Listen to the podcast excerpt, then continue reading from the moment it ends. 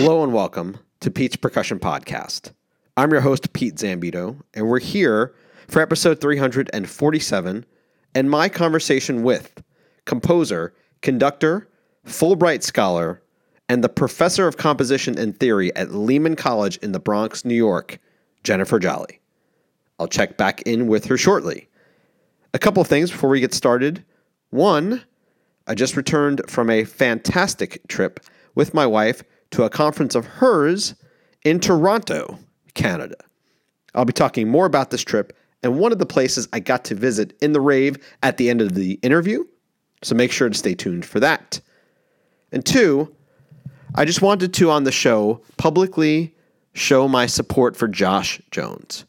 If you're on social media and are a member of the percussion community in some way, you are likely aware of the situation.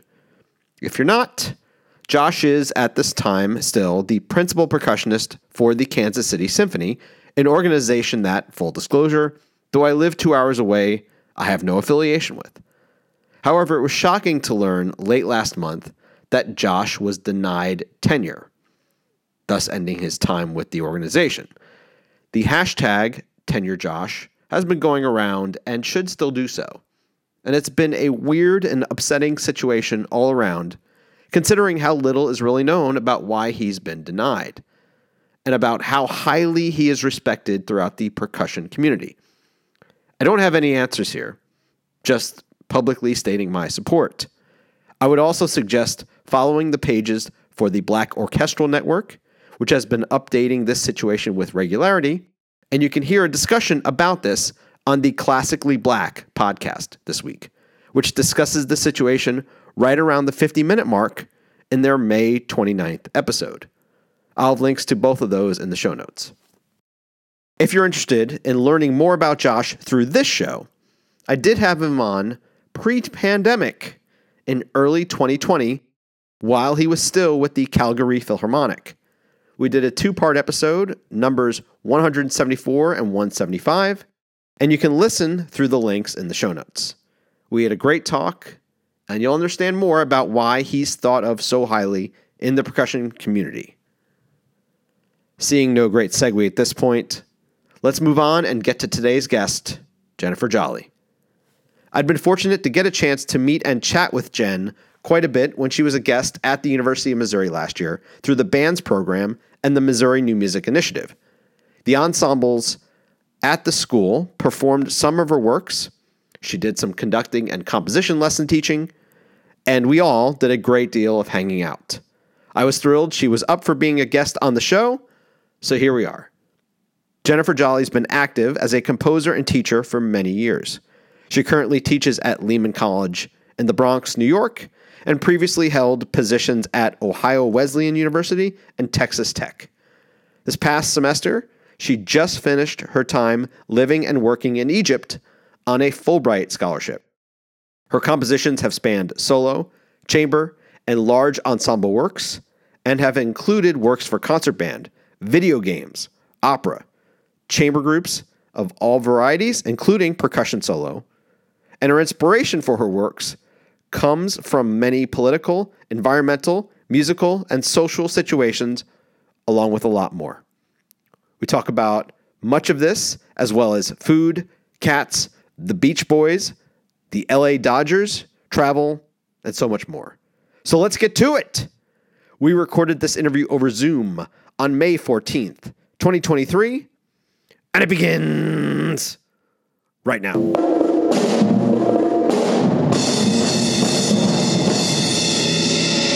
So, Jen, you are talking to me from Egypt.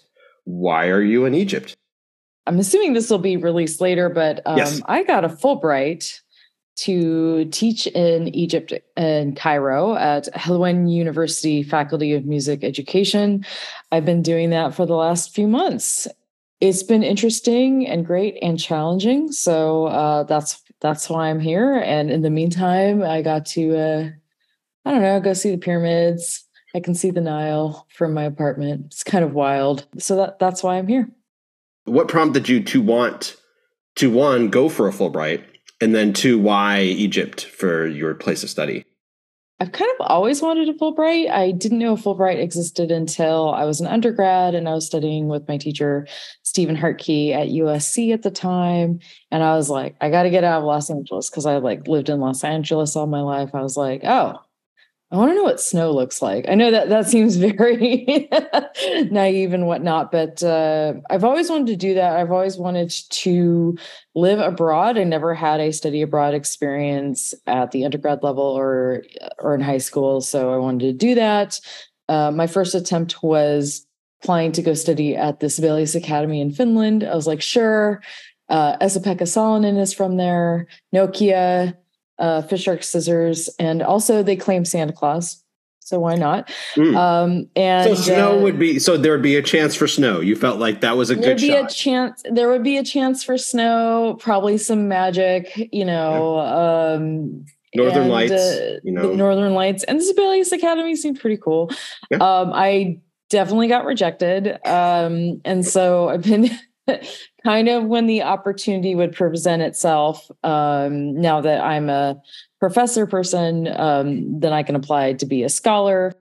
Yeah so i applied uh, last uh, two years ago to estonia which is like during the pandemic what was fascinating about that program was they have like the best internet in the world maybe outside of like South Korea. That's my pride. I'm half Korean there.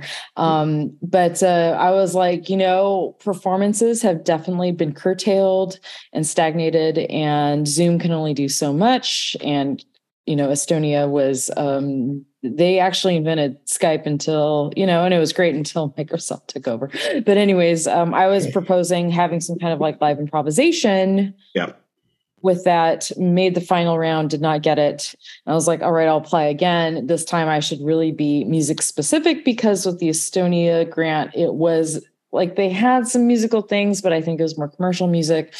And actually, Egypt has a very specific um, demand for performing artists and musical people to teach in Cairo. And so that's why Egypt, um, I was like totally getting rejected whatever.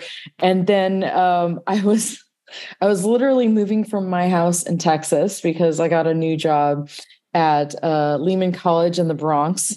And they're like, congratulations, you got a Fulbright. I was like, okay. So uh, so that's why I'm here. Um, and that's why Egypt. I'm actually really thankful I'm here. I've learned a lot. It's made me be very thankful about certain things like internet drinkable tap water, seatbelts, also thing. Um, but I also got to meet my colleague Nahla Mattar, who um, who's been absolutely wonderful, and I'm glad we got to spend time together. And she's such a great colleague and such a great composer. So. Um, yeah, so those those are my experiences. I think one of these days I will write about my experience in Egypt and also help anybody who wants to visit or if they want to live here, then cool going over there is there um, a schedule that you have to have or do you have what's the are you working with the university or are you just basically you're there and you have a lot of free reign in terms of what you do with your time um, i am working with the university um, so they have specific class times uh, one thing I noticed about Egypt is that their Monday through Friday work week is actually Sunday through Thursday. Friday is their holy day. That being said, for some reason, I did teach the main chunk of my teaching assignment on Saturdays. So I had like two music theory classes.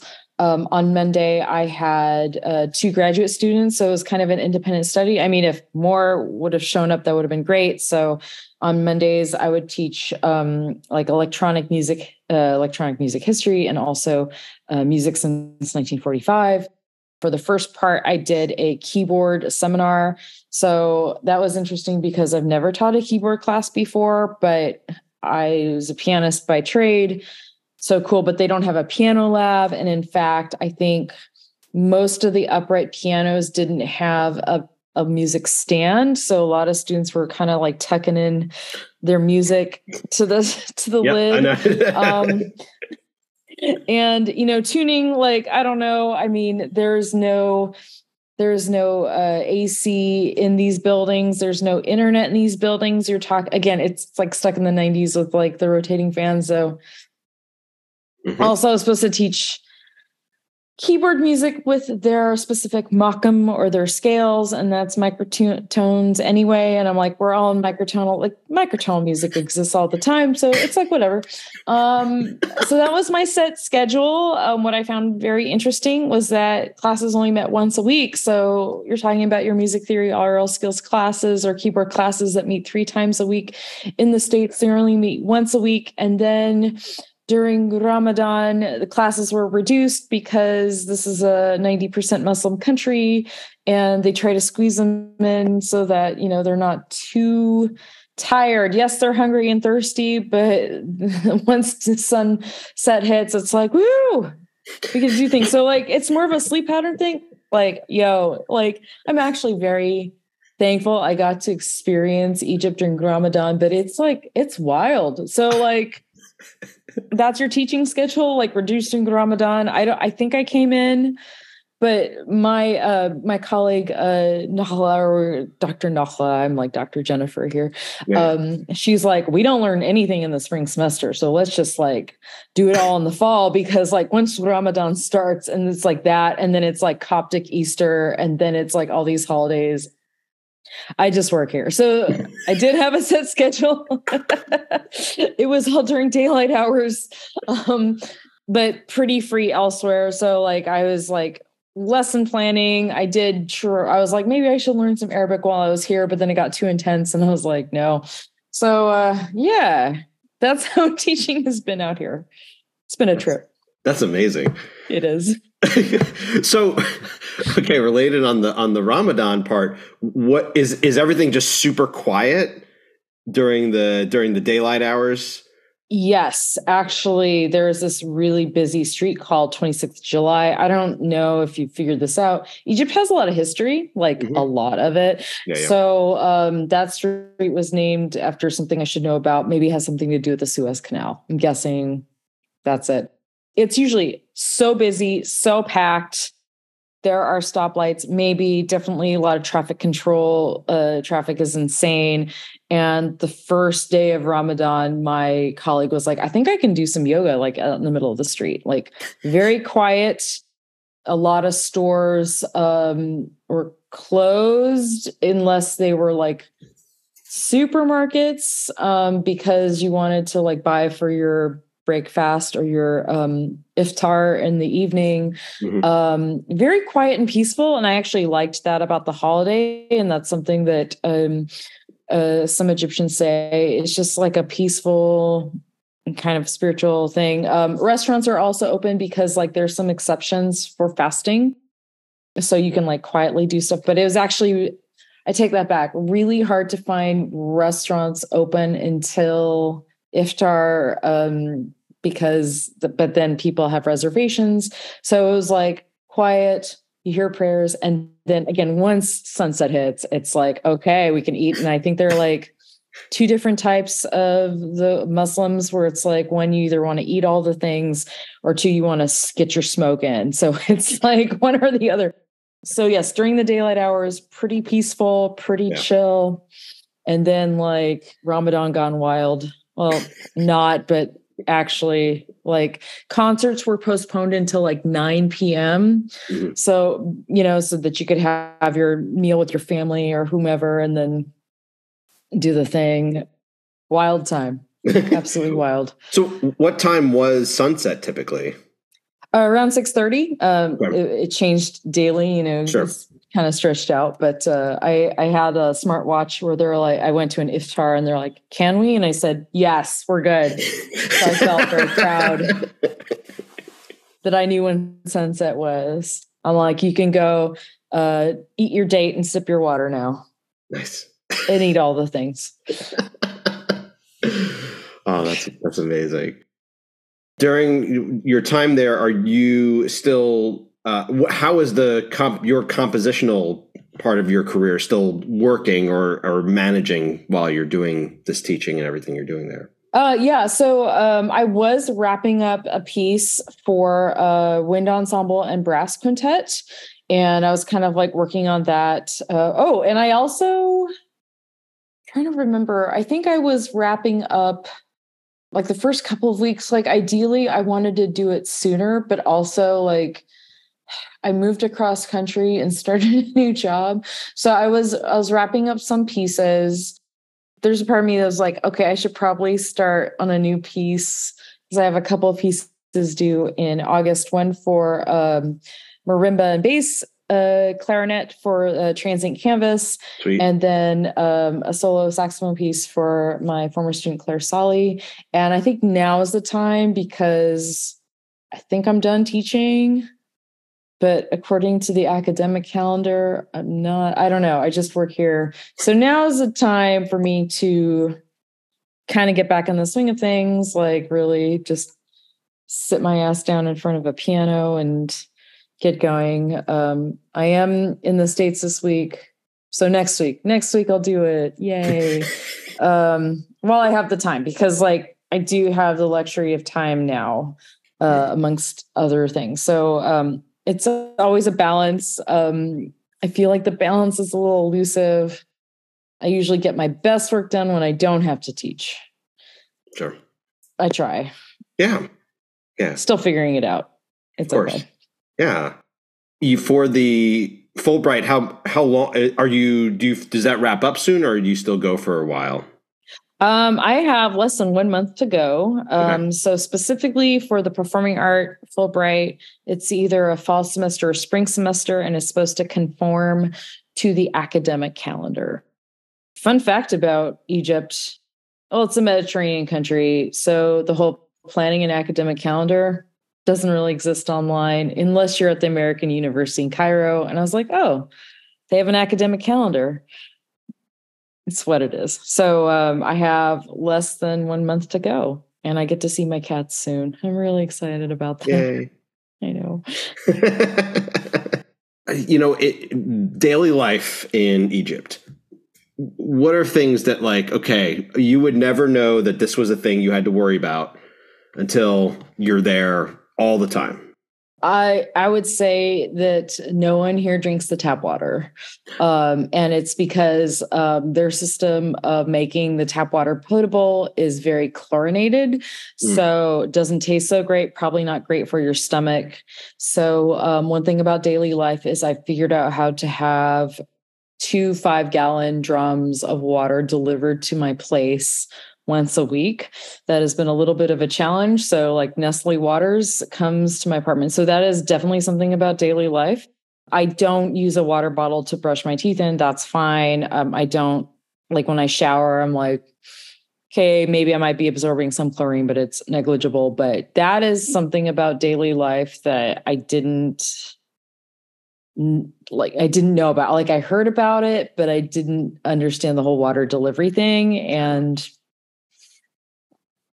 how long did it take you to figure that out? Um, well, I um, probably two weeks into it, I knew that one of my colleagues had water delivery. I got a five gallon drum from Amazon here. But the thing is, is that recycling is not a thing, but it is. So, like, I miss recycling. I put everything in my trash and I was like, I can't just like order these like five gallon drums and not have recycling and just throw it out. They do have recycling. Everything goes to a place called Garbage City, and people just go through the trash and separate it. Um, it took me a while. And then, like, I tried going online to their website, it didn't work. Um, I tried, did I try calling them? I don't know. I tried doing WhatsApp, that took a long time calling them and getting a delivery system. And then you have to buy coupons. Uh, it's I bought my last book of coupons. This will end soon. but no, it's like it's an ordeal because I just, you know, at least if somebody comes by, then I can switch out the big drums of water and that's the thing. But like I didn't realize that it would be a little tedious with the water coupons and the switching it out and making sure that maybe you were home or you can give it to your doorman. That's the thing that's the thing with daily life. And then quickly, um, I do hear prayers like six times a day. Hmm. That is part of my daily life, which is cool. what yeah. it is. Did, did you notice anything working with the students that similar, different from American students? Um, one thing I think that I found universal is that teaching college students after COVID, after everybody's been online, it's um, the whole attendance thing has been a little difficult. So, like, attendance has been iffy actually in both places I taught, both in Texas and New York. Um, also iffy here.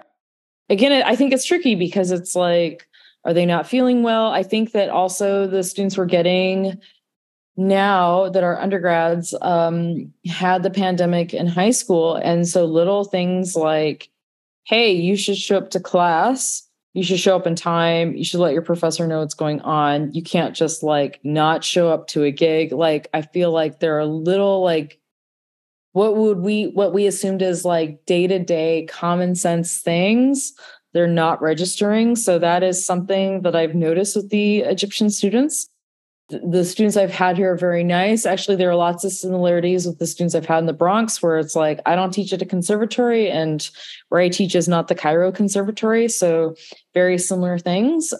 If there are any differences, yeah, the language barrier. like I had to have somebody yeah. translate. Um, but again, the whole um, they only have their classes once a week compared to two to three times a week in the United States. Um, I am definitely convinced that the US has the best education system in the world, actually, um, especially at the graduate level. So, um, those are some differences, but still the same age group. Honestly, they are they are college kids. They they do very similar things. I would say here they have more names in common. So like I think there's a saying in Egypt where it's like you're like every household has like a Muhammad, Ahmed, and Mahmoud, just like they have salt and pepper in their house. So like I had a composition seminar, which was really fun. I was like, what's your name? And I think all three of the Mohammeds decided to stand next to each other. I'm like, fine. You do this of course you did. it's fine. Cool yeah the the pandemic like afterwards in the pandemic I, I, that is that is universal this reminds me of the um of the the discussions my wife and I have, who she's also a university professor, when we'd be like, okay, I have a, a Kaylee, a Kylie, a Caitlin, um, a Keely, mm-hmm. like those kind of, where you're like, I'm gonna blow this a lot. yeah, and they're like all white girls, and here like they're with all blonde hair. They're all probably, yeah. yes, and here they're all Egyptian. Like, I think I, I had I had one student who is um, part Sudanese, part Egyptian, mm-hmm. and uh, one other student who is like half Egyptian, half or quarter Caribbean, but also so it's Canadian, like French Canadian. Yeah, it was like yeah, you can't tell white girls apart. I'm saying this as a half white girl. Like you can't. when, when they're all blonde haired and their names are with the K. Yeah. it's it's great. yeah, it is. It is. I want to ask a little bit more about the what's going on kind of compositionally because you had a major announcement last month, I believe. My Opera America grant. Yay. Yeah, what so what what's what's the plan for that? Oh yeah, so um, I got an Opera America grant, uh, the Discovery grant for 2023. Was not expecting to get it. I've been rejected before, um, and in fact, that's the reason why I'm going to the Opera America conference is because they're like, we're going to comp your uh, registration. I'm like, that's cool. They're like, we're going to comp your hotel. I'm like, okay, and they're like, we will pay up to $400 for your travel. And I was actually able to get a good round trip flight to Pittsburgh. So I'm going to that, but um, I asked a grant to do a libretto reading for an opera that me and Hai-Ting Chinn are going to work on about the first all-women spacewalk, and we're really excited about this. And so um, we hope to have the libretto reading um, in the fall in New York City because uh, we both live there now, and uh, we're we're aiming for um, late October, early November. I should have reserved a place at the Opera America building. It's okay; it'll get done. It's fine. We're going to tell the story of the first ever all women spacewalk with uh, Jessica Meir and uh, Christina Koch. Actually, uh, uh, Jessica Meir was in the uh, New York Times crossword today. So, wow! Spoiler alert! Um, if, want, if, there is an astronaut with um, the first name Jessica, that that's who it is. for letters. Okay. You know, we're gonna tell it in five vignettes. Basically, the the spacewalk, like it's on YouTube, and and Hai-Ting, who is a brilliant um, mezzo soprano. She's libretticized stuff before. She was also in the um, Einstein on the Beach, like the traveling cast for that. Um, and she's also created her own um, kind of like love letter to to space. So she's like produced her own stuff, and she wore a hoop skirt with the planets. Like, I love her. I'm really excited to get to collaborate with her again. Um, and I think we might actually meet in person in Pittsburgh, I think. Like I have to like double check if she's going or not. I'm really excited about this. Now that I have a grant to do the libretto reading, it is my nice, you know, tap tap, tap in the ass to like actually get this going. Um, mm-hmm. I have been toying with doing it. It's a matter of finding space for it because people want me to write wind ensemble music or like some other things and i and i realize if i really want to make this happen i really need to make space for it and so i'm i'm really excited this is like my next big project after august 1st when i finish my other two and i'm just going to focus on that hopefully also during the libretto reading we'll have a preview of a couple of arias so i'm really excited about it have you written an opera before I have. Oh, I've actually written a couple of uh, micro operas. Well, my first attempt at an opera was actually as an undergrad. It was an opera called Fish. I only wrote one scene of it. Um, and the story is that there is a college student. She just like had a breakup, was feeling kind of depressed, kind of low. Um, and she decided to go to the pet store and she found a fish that was very much on sale. And she's like, why not? I'll just buy this fish and take it home and put it in the bathtub I can find like a tank for it. Um, the fish happens to look like a naked man. So uh, it looks like there's a naked man in the bathtub, and one by one, like her college roommates find out and react to the fish. Um, so yeah, that was my first attempt at an opera. I felt like I was a little over my head, good thing like Hartke was like, yeah, I, it might be a stretch for you, but you know, you will grow from this. And so that was my first attempt at an opera. Um, and that's uh, just a um, one act. That sounds uh, like a, that sounds like a, that's a, that's a Meyerbeer if I've ever heard one. Yes. Um, it is multiple acts, but I never proceeded to um, finish it. And my librettist for that opera, um, we didn't have an exit strategy. There were like four different endings. It was like, it was a bit much. But, you know, it was like our first attempts at an opera. And, you know, I did it. Like, it was like the first scene of where they discover the fish in the bathtub. And yeah. she's like, Well, I bought it home. I think it was like on sale or free. And you know, there was like a very Christian roommate, and there was like a very like it was just for lack of a better word, sultry roommate. It was just like is an anatomically correct man that was a fish. That was my surreal Meyerbeer opera um, that I started.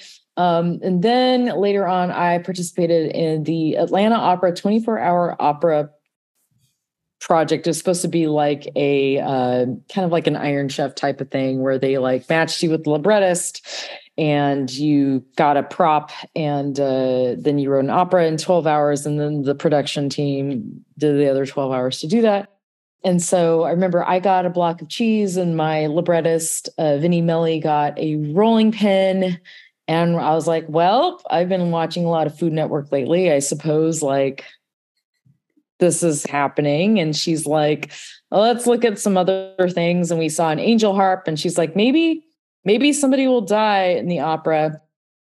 The the day we had to get to work was the same day that Paula Deen announced she had type 2 diabetes. And I said, Paula Deen will die. So the opera is called Krispy Kremes and Butter Queens basically she's making her ladies brunch burger which is like the the burger and the cheese and the bacon and the krispy kreme burger or krispy kreme donuts while filming and she she like chokes on her own contraption and dies and she can't get into heaven because her foods are too sinful. But then she convinced the angels to taste butter and she takes their wings, and that's the end of the opera. It was actually highly successful. It won the audience award. Um, I can't believe I, I think I finally got comedy and humor in the 12 hours like so i was like it's actually funny haha um, and i almost lamented the fact that my most successful piece was something that i wrote in 12 hours overnight yeah. Um, yeah. So I have that. I also wrote a miniature opera about the housing bubble. Um, and it hasn't been performed since I produced it with my own opera company. Um, I think it's because I decided to to have it with two tenors and two basses and like tenors are like the unicorns of the opera world. They're like really hard to find uh, or you have to pay them more or both. You know mm. why hmm. not both? So yes i have a couple couple of operas under my belt. I wrote kind of like a um, oratorio slash song cycle about the arrest and trial of pussy riot that uh quince ensemble recorded and performed. So um i think i'm good Okay. I, you know, I had something to submit for my proposal. That's and awesome. they liked my music at Opera America, which I'm like deeply thankful about. So um here we go. I'm gonna finish it. right. You know, and it's not gonna be micro. It's, you know, yes. the the original spacewalk is like seven hours long. It's not gonna be a seven hour opera, I promise, but mm. it'll be eleven. It'll be fine. oh my gosh. they can only be out in space on the and like outside the international space station for so long right, while sure. like going at so many miles an hour and sure over the planet in yeah, rotation. Nuts. That, that, that that sounds amazing. The movie The Shape of Water came out where you're like, that was our idea. We had this. There was a part of me that I was like, hmm, hmm. Well, that's okay. That's okay. We're good. that's where I was like, wait, that's the shape of water. That's that's that whole movie basically. You just you just you had created and you didn't know. True. It was I was I was 20 years ahead of it, but that's okay. That's fine. uh, that that's amazing.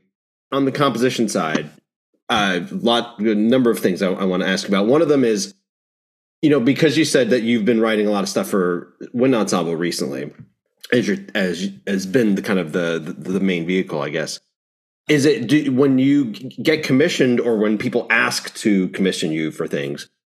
Uh, do you have a process of thinking, I'm interested in writing more things like this, or I, I'm just curious about how you what's the push and pull between accepting a commission versus what you may may be more interested in doing. Well, first of all, like wind, I've always wanted to write for wind ensemble for like a while. Like I would definitely say, definitely in graduate school. I also like went to every single wind band performance at USC. Funny story, I do have a tiny, tiny microscopic band background. That is, I played flute in middle school band. Um, I did one year of high school flute. So I did one semester of marching band and like concert band, whatnot. Um, and then I like uh, then I focused on piano and then composition, but went to all these band concerts. I always try to find something that the commissioning party um, like some kind of link and so that's kind of how I do my research with that. Um, it doesn't always work out. Sometimes it's really hard. Um, but as far as I'm concerned, every time like I have a commission, um, I know that my performers are my first audience, and I I always think about my audience when I write. Um, and I also want something that's true to me. Couple of examples of where I like had the ensemble in mind. I would say the first thing is like UT Austin um, didn't think I'd be writing about their first campus shooting, but um, it was kind of in the news because the 50th anniversary of that was happening. And also, it was the same time that they decided to have open carry on campus. And that was like a huge irony for me. Um, I was certainly a professor at that time, like having all the feelings. Um, and originally, this piece was supposed to be in honor of Jerry Junkin. Uh, Kappa Kappa Psi wanted, they're like, write a piece on her Jerry Junkin. And I was like, well, so this is what I'm thinking. Is it okay? And I, I felt like I had to have clearance for that.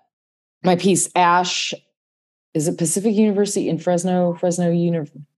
I think it's Pacific University in Fresno. I'm so sorry. I'm like blanking on the name. I do know it's Fresno. I'm not from Fresno. I'm I'm from Southern California, but I was thinking about the forest fires and turned out that Fresno is like ash tree, and I thought that was appropriate. Um, that was my first major consortium, so I was like, well, I know that there are other schools involved. However, they're the lead consortium on this. We'll make it related.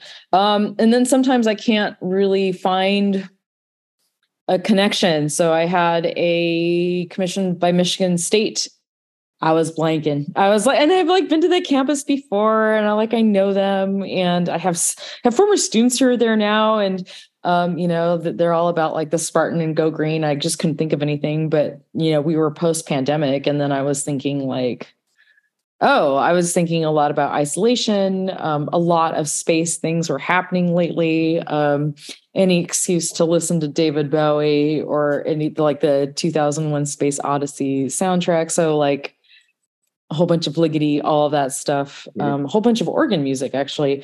Um, and I kind of incorporated it where I was like, yes, Michigan State's commissioning me. I can't really find a tie, but this is something I'm dealing with right now.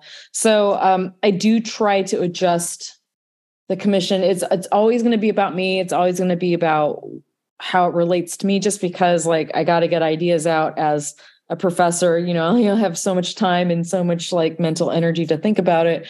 But also i i really do keep the performers in mind. And so that also influences like ability level but also what their strengths are as an ensemble etc so that's kind of how i make it work. When there when you get contacted to do this there's a lot i assume there's a lot of dialogue about length like all the things that you so that you have the parameters completely set up before you even write a note Absolutely. There are uh, the parameters are so helpful. It's like I need to know how big the canvas is. You know, like you know, I my canvas is time, so it gives me a parameter. Um, that instrumentation. Sometimes, I mean, for wind ensemble, uh, I've been told standard instrumentation. I'm like, cool. Um, and then I've added electronics. That kind of got me in trouble once, but that's that's a whole other thing. But I, my electronics are press and play. I know conductors have a lot on their plate. Trust me, I make it as simple as possible, as, as fail proof as possible, because there's just a lot of moving parts. Yes, for those parameters, sometimes I get a grade level. Uh, sometimes I kind of understand what's happening. Uh, for me personally, what's better than a grade level is pieces that work in the repertoire with the uh, solo saxophone piece, I was like, just give me some pieces to work with. And for that, that's not really ability level. That's more of like maybe write about glissandos. I'm like, okay. I was like, give me some pieces. You know what I'm saying? So it's like kind of gives me an idea of what to work with. I know that you were saying that uh, this time of year, where the teaching is much less or the semester's ended, that's like you know you tend to have more time to kind of get the get the composing thing going for you know in a major sense. How do you work in during the semester when you do have to compose? How do you how does how do you fit that in? Are you like morning is it a tip time of day and it's blocked off and everything is is shut off? Or how, how does that work for you? So i do a ton of pre-compositional work before I get going. A ton, a ton, a ton. So it's like my research. Um, yep. So the piece, uh, the brass quintet Texas Tech, the wind ensemble one. I've been talking to Sarah McKoin for years about writing a piece about like Texas and West Texas. And that kind of fits into my wheelhouse because I'm definitely influenced by my environment, surroundings. So maybe there'll be in the future something about Egypt. We'll see how that goes. Um, I'm actually recording a lot of things. So um, I'm not supposed to do research here. Don't tell the Egyptian government. I think they're fine. I think we're good. My visa says uh, I'm a visitor only. Yeah, yeah. okay. Um, so I've been thinking about that for years, and then the pandemic happened, and then so I've been thinking a lot about that. Um, while teaching, I was like, well, what is Texas? What does it mean to be the West? What is the mythology of the West? What's my impression of it, and what am I listening to? Um, am I listening to like a whole bunch of like Texan folk songs? Am I looking up like lyrics and books? Am I listening to the mariachi or the Tejano on the radio? You know, just thinking through some things. I also think a lot about form and what's going to happen with the form. For example, with the opera, Have I thought about a melody yet? No. Have I thought about the instrumentation? Kind of. I know that Jessica Meir actually uh, was a band kid. So if you want to um, look up Jessica Meir flute slash piccolo, she plays a Star Wars theme on the piccolo. And so that might go like not piccolo, maybe flute. We'll see. Yeah, but yeah. I definitely know it's in five vignettes. Um, I am like a two hours into the spacewalk. The last hour was like attaching the foothold so they don't fly off. That that was a lot. I might just like read the the, the YouTube transcript, but you know I'll do it for the record. Like, yeah, yeah. I will watch it. If my librettist is going to be watching it, like that's only fair. I think a lot, a lot about the form, mm-hmm. a lot, and a lot about what music I'm going to listen to. And I create actually a Spotify playlist.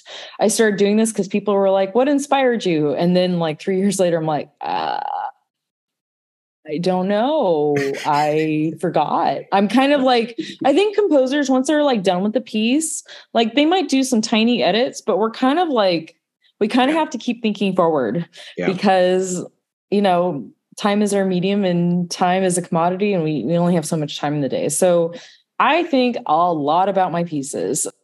The transient canvas piece i've been thinking about this piece for years. Um, i did work with them on a workshop. Um, i've decided to use sound clips uh, because, well, first of all, it's not just a piece for bass clarinet and five octave marimba, but also electronics. And I actually went to Vietnam.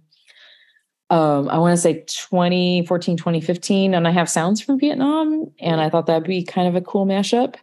Um, so I've been thinking about which recordings I'm going to be using. That's going to be in like separate movements, I think. Press and play is what I'm going to do. I think about those things. And then when summer comes and it's like, then it's the actual like scribbling and bibbling, although I can't do it as fast as Mozart, but you know, where I I think I'm like, that's when I sit in front of a piano. That's when I start sketching some things. That's when I go to the computer, mm-hmm. like actually seeing if my form will work. But um, I say in the meantime, it's definitely in the back burner, simmering. I have a couple of pots going there. We'll mm-hmm. see what we can do. When you say you you are are kind of doing the pre work, is that only music, or are you doing? Are you reading books? Are you, are you taking in all other art to kind of help get you there? It depends on the project. So my piece, Questions to Heaven for Michigan State. Yeah, I did do musical soundtracks, but 2001 A Space Odyssey, like, I mean, I watched the film before. Well, I've watched most of it. It's a long film. Yes. This is really terrible. My my spouse is a art historian and did minor in film and he's like that film is beautiful and I'm like I just teach my electronic kids like this is where bicycle built for two shows up. and that was because Max Mathews and friends did a demo at Bell Labs. Um no but but seriously like for that one it was kind of mostly music for the Texas piece, I did find a whole bunch of like um, lyrics. Um, that was kind of fun. Um, for the uh, UT Austin piece, there was a documentary called Tower that was released one or two years beforehand. It. yeah, it's incredible. Oh, it's incredible. Yeah. Listen to the um the the the their local NPR documentary about this. Um, UT Austin has a living history uh, like website about that event actually the piece that I wrote for uh, Emily Salgado, that um, mm-hmm. the, the, solo percussionist piece. Yeah, yeah. Um, we had we had a percussionist did that here. That's awesome. Yeah, yeah. Like Olivia Sletland. Yeah. I'm I'm really sorry. I just yeah. Okay. I also I'm like obsessed with the bass drum and any I, like low membranophone. Like I, I know we talked I'm about this when you were here. So I'm so obsessed, and I will never. It will never ever get old for me. yes, watching a lot of Evelyn Glennie is musical. Um, yes, um, listening to um, I should my spouse was like, you need to listen to some Art Tatum, and I did, and that was like fantastic. Um, and then I watched a lot of uh, uh, Sangamu dances, but again, like I didn't realize this dance. Like as a child, I'm like, that's a lot of drumming. Um, but also doing some research. So it, it, just depends on the project of what what it is. Um, I have to admit that also with questions to heaven, um, to get the idea of isolation in space, uh, Mark uh, Kelly, the, the, retired astronaut, was like, I know about how to live in isolation. I'm like, yeah, I do. So I was just like reading about that. I actually bought his autobiography. I didn't read it though, but it's it's on the list and I feel like might be relevant for my opera project. So it just it depends on the project. It it just depends on what it's about and then I'll do research and go down my rabbit hole and and figure that that stuff out. All right, so I want to ask you about working with comp students. Now, um, if you think about kind of how you were a student with with other uh, professors, what what do you see as kind of the role of the composition professor in working with comp students? My job as a professor is to get my students to write their best music. So um, I don't believe in having them write in a certain style. I think that's pedagogically very antiquated. I don't think anybody does that um, in the States anymore. You know, I, I feel like if you're going to take counterpoint class, that's your composition class. Like, write like Palestrina, write like Bach. Cool and I feel like it depends on how young the student is. I feel like that they they need a little bit more tools and exercises. And one of the things I teach them is form. Um, I look back when I was a student, and I think they, tr- well, they they taught me motive. They taught me like taking a little, you know, little motive, mm-hmm. doing all the composer games with it, like forwards, backwards, upside down, octave displacement, all of that. Yeah. Putting in a piece, making it motivically cohesive, the whole like idea of a cyclical com- uh, composition, that's fine. Uh, but form is also important. And I got used to get stuck a lot. Like writer's block was really terrible. And I realized in hindsight, that's because I was like through composing a lot. Like again, you could take a motive, that's cool. But how do you do big blocks? And then what are you trying to say through your music? So um, as an undergrad if there was an exercise that kind of told me what to, so variations were my jam. Like i can do variations no problem. And that's like a good exercise that's strictly um, musical. Like musical in its most abstract form. The idea of, of taking a concept or making a form out of it that was i didn't realize that was okay. Um, i know that when i started as an undergrad i wanted to be a film composer. One because okay the star wars movies are coming back into the theater and i was i really like the relation of like john williams and steven spielberg and i was and or you know george lucas and i was like oh he gets to do whatever um, and there was a structure and i was like i don't have my own original ideas and i'll just have a story to tell I learned that uh, if you're a film composer, you won't have a director like that. They will have an idea. If they could write the music themselves, they will do it.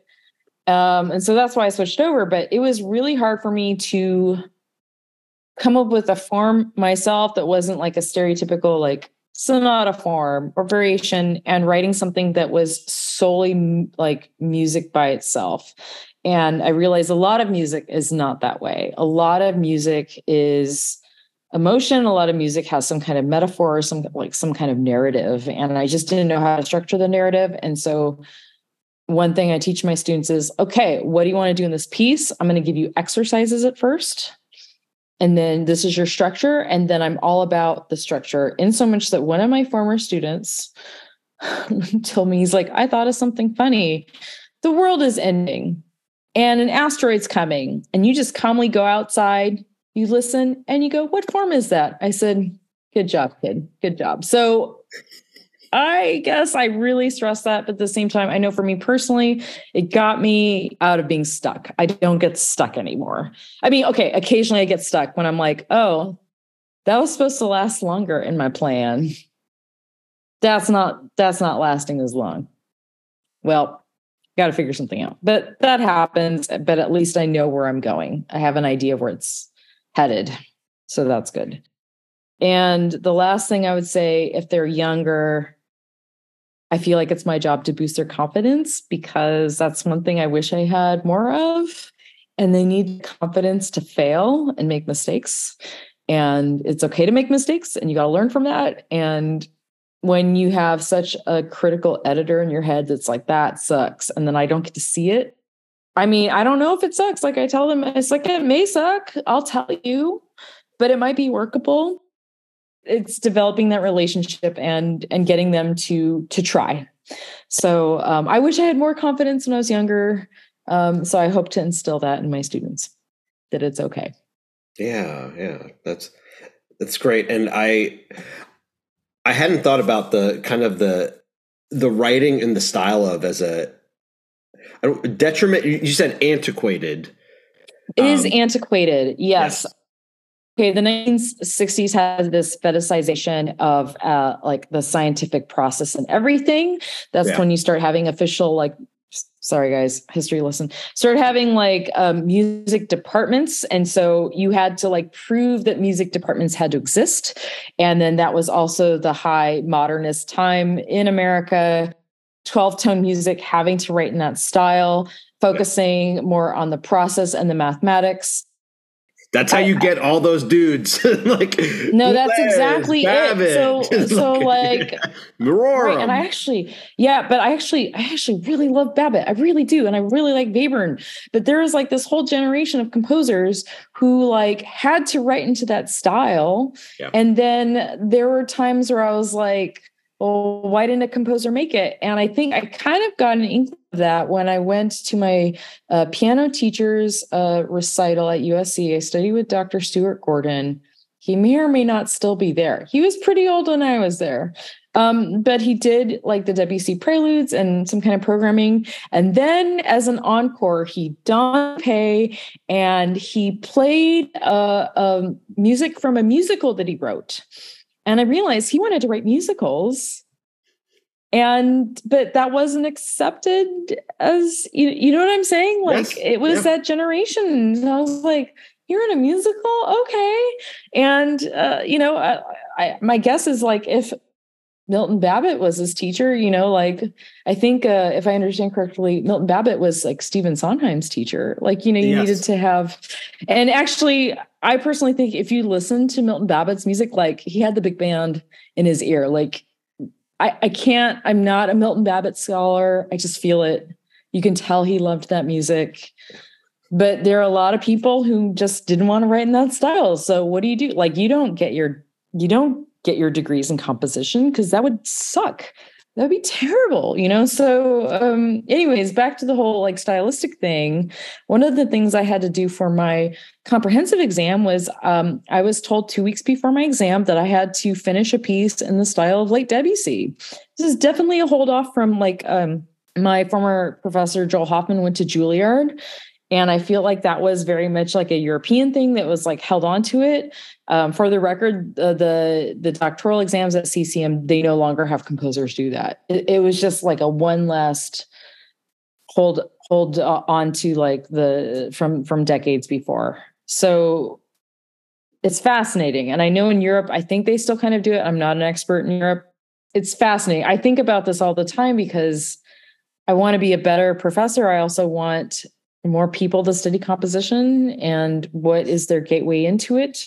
And they don't have to major in it. Like I I think that everybody should learn how to write music so you know how to build an engine mm-hmm. or like knit that ugly sweater so you can you know so you know how things work and then you can be a better performer and vice versa so that's where i stand that's great i i i hadn't thought of that as an antiquated concept but i i completely see your point and that makes and, and when the ways you you maybe think about it is because you said talked about theme and variations. And like the first thought that may come into your head is like oh yeah like that like uh Haydn used to, like you know it's classical era you know mm-hmm. standard play.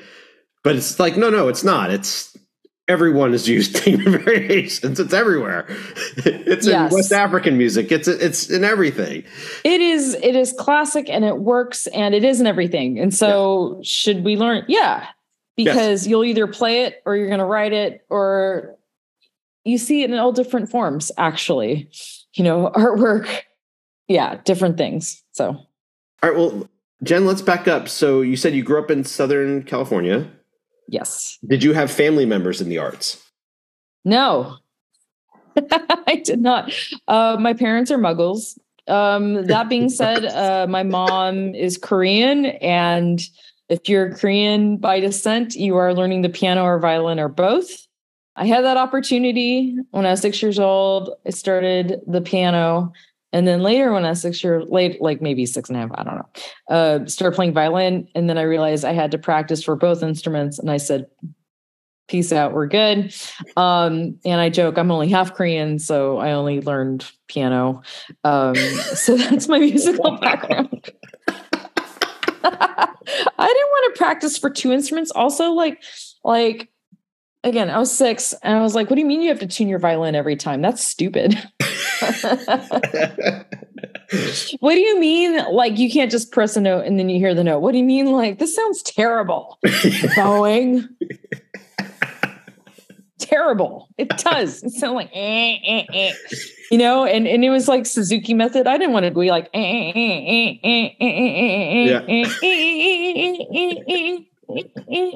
yeah, etc. Dumb.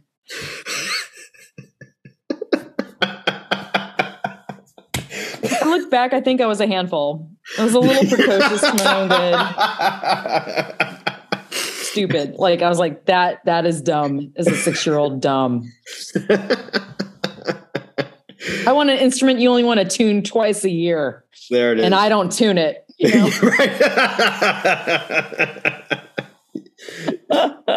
there it is. There it is. all there. That's amazing. How far along you you you you actually go to college doing studying piano first or you go to college i'm jumping ahead a little bit but you go to college doing composition as well. I go to college doing only composition. I did audition as piano performance as backup. Okay. Um got in but i was like definitely a composer. I definitely did not have the discipline to practice piano as a piano performance major. I also deeply hated memorizing music. Mm. Like it's just a fear. Stupid Liszt ruined it for all of us. he memorized all that music. Yeah. Um, I also understand I'm speaking to a percussionist, so thank you. You have you just have to yeah. you have to read different types of scores and, and memorize. Yeah. It's what it is. Um, no, um, I re- actually remember my piano teacher in high school where he was like, "What do you want to do?" And I'm like crying, and I was like, "I want to be a composer." He's like, "Oh, I'm wasting my time." Because you're really good at piano. You're obviously sight reading. You're obviously practicing.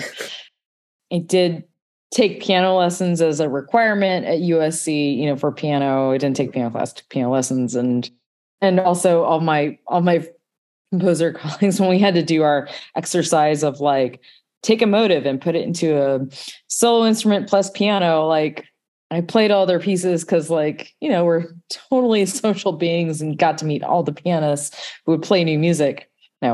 Um, and so I played, so I was like, I, I, played new music. Like I was really good at it. Um, mm-hmm. so, but I was just composition major, never double majored. I'm in awe of my students who double major and anything. Yeah. I'm just like, ding. So, um, so yeah, I went to college as just a composer. Gotcha. Okay. So, how far along on the piano track did you get in terms of difficulty level or like pieces that you were playing towards the end? I was playing some standard rap for my audition. Um, I mean, I played a Scarlatti because Bach is just hard, but like I played well tempered clavier. Oh, yeah. um, definitely had a Beethoven sonatas. Um, I forget which one. I know in college I did the very first one, or sorry, uh, my master's degree, I was too lazy to memorize a piece because the requirement for conductors and composers is to memorize something. Mm-hmm. And I was like, nope. So I took piano lessons, and the TA is like, seriously, pass out of this. This, please. I'm like, okay. um, like, no, I, w- I, I was, I was good enough. Piano teacher wanted me to play the G major uh, Ravel piano concerto, which is an amazing Ooh. piece. And then it got hard, and then I quit it. And then he started me on Prokofiev. So no, I was I was good enough. Definitely played uh 20th century. So like every like the Ginastera um oh yeah so something from 1960s. Uh Barber, I, I played the Barber excursions. Um seven against eight is a bitch for that little I just like fudged it. Um no, I was playing some so I'm trying you, to think rubato, Jen. You just do a lot of rubato and seven, seven or I just like I I think I like mumbled it oh yeah, I was playing some like Chopin etudes. Yeah. So like Yeah. High level stuff. Yeah. Did I play them cleanly? Eh. But no, I, I was good. I was Who's good. to say? I, I have in chops. the end? I mean, I just, but I, I don't think I have like the performer. Like I, I, I understood new music really Mhm. well. Yeah. Um, now when I play piano, um, like I can actually hear the orchestration. But now as a composer, I'm definitely am more of a composer when I play piano because like I'm hearing the different lines Mhm. and hearing the orchestration. Um, because I can I can separate like a pianist would think like this compo- a composer i was like oh we're, we're treating it like a like the percussion the articulation in this so i'm definitely more of a composer now but yeah i had a strong piano background very strong Gotcha. Now, aside from doing all of that music, what other music were you listening to when you were growing up? really got into jazz more of like uh, i would say miles davis coltrane i had the kind of blue album i was listening to a lot of uh, ella fitzgerald um, also um, listened to like i think was it called the BMG you remember those cd collections where it's like oh i'll just pay 99 cents and get a Mhm. ton of cds so Yeah. like got a lot of Copland, Stravinsky. Yeah, the orchestration teacher, also conducting teacher at the Orange County School of the Arts, Christopher Russell, um, introduced me to new music. So I didn't know that there was a John Adams and then a John Luther Adams. Um, and so I went, uh, I remember um, he had me play this Kurtág piece because like I'd have to be in percussion. And so I got to play air horn. Nice. it was awesome. um, so I would say definitely a little bit of a mix, plus like stuff that was on the you know pop, sugar pop music that was on like the late '90s. Um, Some things that I think that surfaced into my music um, was that I listened to a lot of Beach Boys growing up, and so I think that Brian Wilson. Yeah, thank you. Oh, so Yeah. good. That shit is good. It's so, good. Like, it's so good and like i think of the harmonies and that's definitely influenced my music oh man it's gonna it's gonna be great um and fun fact my first introduction to uh to bach um and also it was the the wendy carlos switched on bach album so like that is near and dear to my heart Oh. and i have the i have the record that my dad had um so also when i heard Jesu joy of man acoustically i was Mm. like what is this? It sounds familiar. My dad's like, that's Bach. I'm like, it is. And he's like, yeah, actually, he didn't write for the Moog synthesizer. He wrote for acoustic instruments, to which I said, that's dumb. it sounds way cooler. I, I was. I was Why would Bach leave out the child. synthesizer? It was just unbelievable. I mean, yeah. Like, you get a lot more color, you know? Like, it just seems like a real oversight, is all we're saying. I've just, and I think with Wendy Carlos's version, she had it like at a clip dee da dee dee da dee, like very like light and jig like. And I think the, Yeah. the recording we're hearing was a little slower. Hmm? And I was like, dumb. So, I love Bach though. I really do. It's okay. Acoustic instruments are fine. It's Yeah. fine. Well, I'm I'm thrilled you said the the Beach Boys. I we play uh, when I teach uh, jazz, pop, and rock. I always play. I play a few of their tunes, but the one I my, maybe my favorite is Surfer Girl, and it's Mhm. partially because it seems like it's an easy song. Like you'll so like oh, it seems like super, and the harmonies are so hard, So hard. So hard. So hard. Um, but awesome. Like Yes. I'm still actually like I read it like the the um the song wouldn't it be nice when we were older does this weird key change which Yes. I, I should look it up and I think I did explain it to my my students at Texas Tech but they had me teaching an 8 a.m. class that time so I don't know what I taught I also know I had a hard time counting to 12 which is problematic sometimes like I started saying to myself one two three four five six seven eight nine like just so Yeah, I yeah. can get it right um Mhm, mhm. but no i mean it is it's deceptively easy it's it is difficult and it's just and it's so locked in Yes. and and then I heard like some recordings of the Four Freshmen that Brian Wilson was influenced by, and he just took it up a notch and just yes. made it of the time and like Pet Shop Sounds. Like that Pet album sounds, is just something else. Yeah. And yeah. uh, oh man, I can wax poetic about the Beach Boys and Brian Wilson. Yeah, yeah, definitely. Well, Such and, good stuff. And not only he did that all, a little bit with um, Chuck Berry's music um, mm-hmm. with uh, I forget the the this tune that's basically Cal, um, Surfing USA is basically like I think Sweet Little Sixteen or something like that. Oh, that, just, I just didn't know, up but wouldn't surprise a level. Me. Yeah, no, it is revved up. Yeah, and yeah, once you get past like the early stuff and the lyrics, which you know, bless their heart, but it was like really fun. Like I yeah. have actually childhood memories of like the the the slide guitar surfer music Mm-hmm. listening to that specifically when we were actually going to Bolsa Chica Beach. Like it was just a fun time.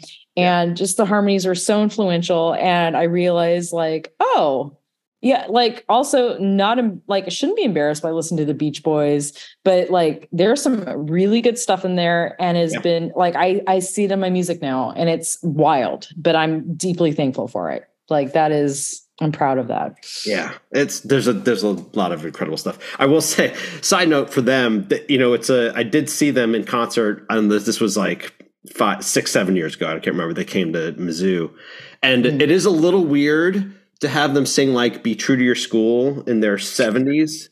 I will say that okay, that. In question, was it yeah. with or without Brian Wilson? I think it was without.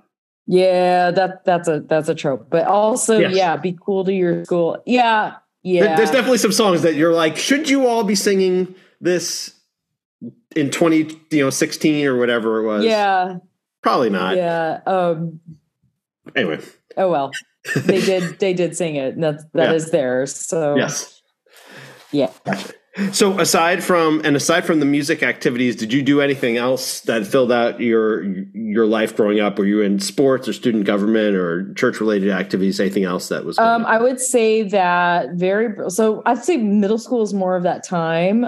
Middle school, I was actually I played volleyball. Mm-hmm. Actually, I uh, became a Dodgers fan when I was 16. I went to my first Dodger game in 1997, and mm I've been definitely a Dodger fan ever since. I love baseball. I actually did work at Dodger Stadium one year when I was in high school. I had to explain to my students in the Bronx that, hi, I'm Dr. Jennifer Jolley. I'm from LA. I'm a Dodger fan because I was going to a Mets game when the Dodgers were in town. I said, hey, I'll respond to your email later. I'm I'm getting on the train and going to Mets game. And one student was like, why are you rooting for the Mets? I said, Oh, you weren't here the first day of school. Hi, I'm Dr. Jolley. I'm a Dodger fan, but I do live close to Yankee Stadium. So, yeah. I um, yes. You're like I get your confusion about everything. No, and on. legit, like I mean, my students are Yankees fans. That's yes. something that I've just had to accept. That's just yeah. I'm, I'm I'm not rooting for the Yankees. I know you're never going to root for the I'm Yankees. Never, Definitely not gonna, as a Dodger fan. I'm never it goes too, for the, too deep. it's it's not happening. Yes. ever. um, I just want them to know culturally where I come from yes. and that we celebrate diversity and Exactly. It, at least they're not Giants fans. Like, yes. like right. and even then, again, as an educator, like the, we all make the world go round. Um, if they're an Astros fan, we're going to have to talk. But yes. But, um, yeah. Yeah. So those those are like my hobbies growing up, and some of them I, I definitely still have. Yeah. Awesome. Yeah. You going to USC? Did you was was this a a decision to just you wanted to stay local or you had a connection to the school already since you were in the area? Um, I'd say a few connections and that I think like all of the all of my music teachers or most of them were like USC grads. My high school piano teacher was wrapping up his DMA. So I actually went to his DMA, like one of his DMA piano recitals. I also know that they had a film scoring emphasis program. So if I actually stayed in it, probably could have had something recorded at Sony Studios or Paramount. Mm-hmm. Oops, but I switched. My bad. Yeah. Oh well. Um, but I'd say the film scoring emphasis was the main part of it. And I knew that like if you're going to go into film, it's either New York or Los Angeles. And I didn't feel like going too far away, like to New York City. Also, like my it, it was interesting with like a generation where like my like Californians are are are I wouldn't say they're weird. We're just like, why would you move away from California? Like, I think still to this day, my family is like, why why did you decide to move away from California? I was like, well, I was in my early 20s. I did move to Vermont. Cool. But also like jobs, like as an academic, you kind of have to like take the job yeah. where, where it was, you know, shrug. But I'm like the only one in my family who's done it because like my grandparents went out to California. They're like, why would you leave? My mom is from South Korea. She immigrated to California and she's like, wait, why are what? Um, and then my dad was a first gen student and his generation was like, you kind of applied to schools you knew you were going to go in, get into. And so he just went to Cal State Long Beach. And so like when I started getting packets from like Oberlin, because I was like, oh, I hear that's a good music school. And my mom was like, what? Or like, I was like, Rice. Sure, why not? Like, Indiana. And they're like, it freaked out my parents a little bit. I've always wanted to go to USC as as a high schooler. It's just better that way. I know, I know that you didn't stay in the the film side of it, but is that is that really connected with the film? Because the that's a ma- major film school too, or more so even, right? Uh, yes, actually, um, huge, huge, huge actually since i graduated they got rid of the arnold schoenberg institute building. That's a whole thing. Um, and we joked and we said they needed to make more room for the ewoks because george lucas like they had this like very um, ersatz 1920s lot like it's a huge huge huge film school. Um, and i have some friends who are basically they're film composers because they met people. It's it's very mm-hmm. huge.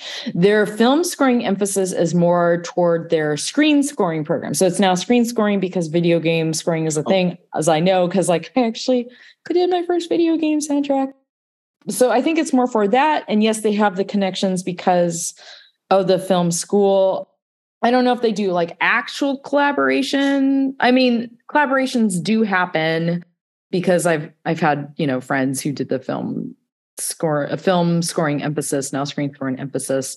Um, but that uh, screen scoring program is more of like a what do you call it? It's not a postdoc it's like a associate's degree. It's an associate's degree like you do it you have to have your um, undergrad first. So um, but i think it's all about connections there i'm sure. Does the the undergrad there have some type of finish is there do you have like a final recital that's all your music? What what it's how does that? Yes there's absolutely a final recital with all of your music. Um, that's where i premiered my one scene mm-hmm. multi-act never ending no exit strategy opera. Yeah. So i had a whole bunch of like different things um, on my recital. Yeah actually my recital was uh, april 19th which was i think it was easter that day. Sorry, like I remember because I was like so stressed about it. But yeah, so we had everybody has a senior recital there. That's fine. What other types of pieces were on it? I did the poet composer class that Ticheli and David St. John, the poet, like co-taught. I think hmm. Ticheli was uh, mirroring it after. Um, oh gosh, I am blanking on the big composer at Michigan or Professor Emeritus um, Bolcom. So William Bolcom had a class like that. And so I think he was mirroring at USC. I was like the first thing. And so I decided to write a jazz tune for a poem. And uh, one of my friends was like, Did you use a row? I'm like, I didn't, but my friend Raya Yarbrough sang it because, like, okay, I was in jazz choir for first two years at USC. Like Ooh, I did nice. that. And my friend Ray and I, like, I still see her um, on She's Married to Bear McCreary who still knows who I am. Uh, for those listening, he he may have scored some major films like Godzilla or did The Walking Dead or Battlestar Galactica. Um, but I'm really good friends with Raya. She sang my piece. Um, yeah, she's the one who sings the Skye Boat theme in Outlander. Okay, yeah. Anyway, um, so I did that. That was on there, and my opera. I think I was trying to compile everything. My piano variations were on there. For my solo cello pieces on there. Did you play the piano variations? Did not. Got somebody else to do it. Nice. Bless. Um, I played everybody else's shit, man. like I was at every single recital. Nice. And I remember once going like, "Oops, forgot to ask for a page turner." That's a thing. Um, gosh, that was so long. I can't remember. Oh, I had a um a brass quintet on there. I can't remember if my first percussion trio was on there. It had wood, wood blocks, so I called it long ride in a slow machine is what I called it because nice. it had um wood block, which my teacher at the time thought was hilarious. Just had this constant because like I knew the piece had to be five minutes, and so I had like 60 beats a minute with wood block mm-hmm. going the whole time. You just put that, you just lay that entirely in the laid score, it out. And then just yeah, just throw a bunch of instruments on top of it. Long ride in a short machine. Nice. Yeah. That's great. that was my humor then. I don't know. I don't know if it changed much. I think now that I'm a professor, it's more dad jokey, and I'm not a dad, but I'm certainly professor. So here we are. You know. Yeah, there it is. Do you go right to a master's after that? No, I um I was really burnt out. Uh Hartke was like, you should take some time off uh in between uh undergrad and graduate school, which I actually recommend to all of my students. I mean, everybody's their own person. Yeah. So if they need to go afterwards, that's fine. And I get that. Um, but I I learned a lot. Um, I took four years off. I my my partner at the time and I were like, let's move to Vermont. I was like, I want to see snow. I want to move to where Ben and Jerry's is. And uh, I was a church choir director at Waterbury Congregational Church, which is actually the home of Ben and Jerry's, by the way, fun fact. Um, and I worked retail at Ann Taylor Loft, and I was a, a, a in-house pianist for the Lake Champlain Waldorf School. And yeah, what was the wait? What's the last thing? The Lake Champlain Waldorf School. What is what is that? Oh, it's a it's a Waldorf school in uh, Shelburne, Vermont. Um, so I was like their staff accompanist there. Um, okay. Yeah, I, I, yeah, they're very musical there. And uh, oh yeah, and I got into the Vermont Contemporary Music Ensemble. So did some things for them, and uh, that's what I did for four years, and then went to grad school. So anytime a student is like, "What will I do?" and I'm like, "Get a job." I was like, you kids have Obamacare. I didn't have Obamacare when I like took four years off. My parents are like, what do you mean you're taking time off? My mom was like, I thought you're getting your doctorate. And I was like, I will later. She's like, I thought, and you're what? it was very confusing to them. Again, I was like, no one in my family left California. I get it. Like, I miss yeah. California a lot. It's sure. great. Yeah. They asked me why. Yes they're like, I live far away. Anyway, um, so I didn't go to, directly in because I think as a composer, I just needed time to like figure out who I was, sure, become more of a human, have my brain fully developed by the time I went back, you know, so mm-hmm. all that stuff. Yeah. Did you write at all at that time, or did you just take a complete break and just and just do the th- activities you've all you just? It was it, it was really hard to write, although I did do. um a music program in Croatia, of all places, uh, run by Joel Hoffman. And that's actually how Cincinnati got on my map because, mm. like, for traditional schools for grad school, it was like Indiana, Michigan. Didn't want to go to USC again. Hartke was like, if you go to USC again, like, I would have a vote against you because you need to get out in the world and try things. he's right, actually. Like, yeah I mean, I'm a little wary of people who do all three degrees in one place just because you do need different perspectives. So, I mean, are there exceptions? Yes. One of them being my late father in law. He got all three of his degrees from Harvard. Okay. He's a historian. I mean, yeah, we've heard, fine. I've heard of that school, sure. Yeah. Yeah. I mean, it's not bad. It's not yeah. bad. Anyway, um, I'm trying to think of like where else. I was thinking about applying to Ivy Leagues. I think I did, but I realized since I had more of a conservatory background, it was like a little bit different. Like, didn't exactly know what I was doing. I think I applied to Yale, definitely got rejected from Yale, whatever. Cincinnati wasn't on my list. So I met Joel Hoffman. I really liked his style of teaching, uh, very philosophical. I think I have a little bit of that when I teach college students too. I did that. So I wrote something for that program. I think for clarinet piano, we had to play our own stuff. So, you know, playing piano again.